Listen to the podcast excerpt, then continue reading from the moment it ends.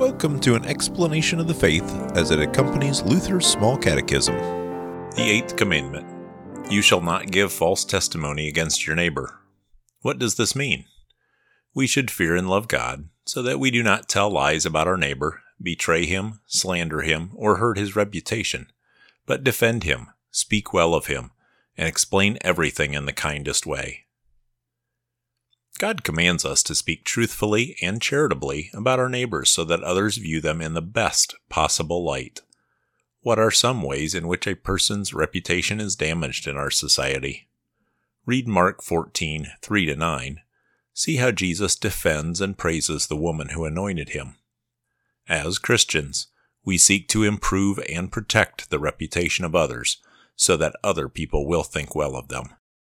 Who in my life or community needs me to speak well of them? Question 83. Why is a good reputation important? A good name or reputation is important, so that each of us may enjoy the trust and respect of others. Proverbs 22:1 A good name is to be chosen rather than great riches, and favor is better than silver or gold. Ecclesiastes 7:1 A good name is better than precious ointment. Question 84. How do we fear and love God in keeping the eighth commandment? We fear and love God by not speaking about others in ways that harm them. Harmful speech includes A. Telling lies about our neighbor in everyday life or in court of law. Matthew 26 verses 59 to 61. Now the chief priests and the whole council were seeking false testimony against Jesus that they might put him to death, but they found none, though many false witnesses came forward.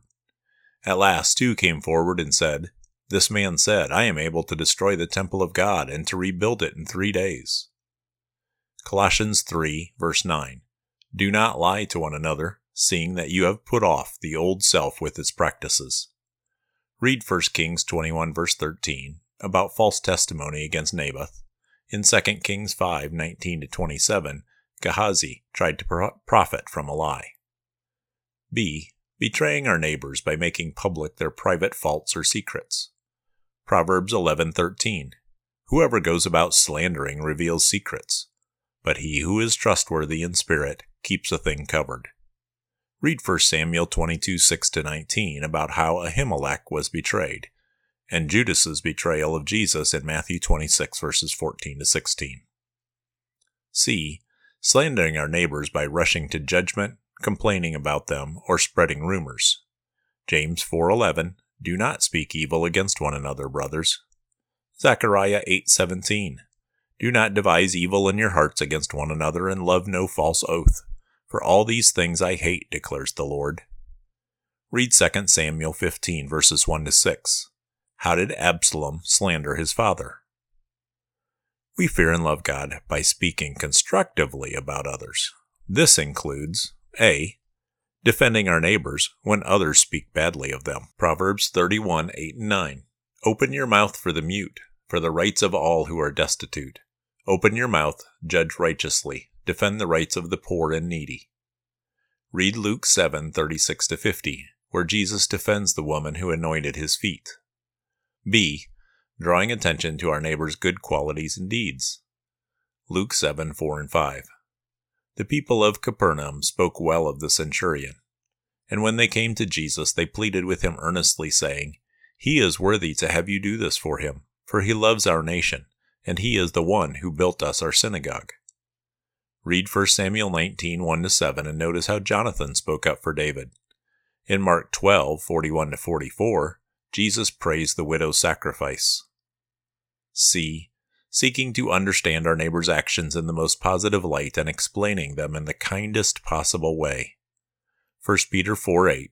Above all, keep loving one another earnestly, since love covers a multitude of sins. Ephesians 4:15. Speaking the truth in love, we are to grow up in every way into him who is the head, into Christ. 1 Corinthians 13:7.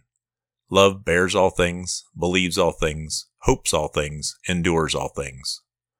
Read Acts 5:33 to 39 about Gamaliel defending the apostles and discouraging persecution. Question 85. What are some ways in which people's reputations are damaged or destroyed in our society?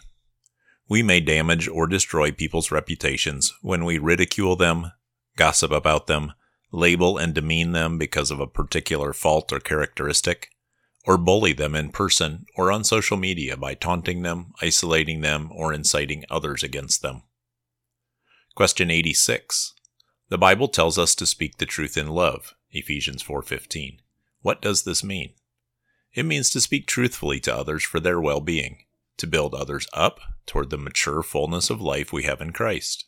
It includes gently admonishing or encouraging people to repent of their sin and pointing out the dangers of false teachings and false teachers. 1 Thessalonians 5:14 And we urge you brothers admonish the idle encourage the faint-hearted help the weak be patient with them all. Read 2 Samuel 12 1 14 where Nathan confronts David with his sin. Read Ephesians 4 11 16 where Paul tells how speaking the truth in love prevents people from being deceived by false teachings and other dangers. Question 87. Are there times when not speaking the truth may be necessary? Yes. Withholding the truth may be necessary when speaking the truth would result in injustice or harm. Exodus 1 15 20. Then the king of Egypt said to the Hebrew midwives, one of whom was named Shiphrah and the other Puah, when you serve as midwife to the Hebrew women and see them on the birth stool, if it is a son, you shall kill him, but if it is a daughter, she shall live. But the midwives feared God and did not do as the king of Egypt commanded them, but let the male children live.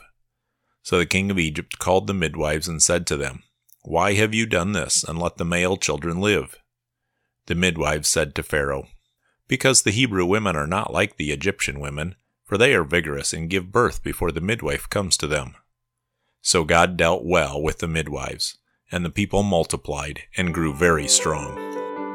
Thank you for listening to the explanation of our Christian faith as found in Luther's Small Catechism, brought to you by St. Luke's Lutheran Church in Oviedo, Florida.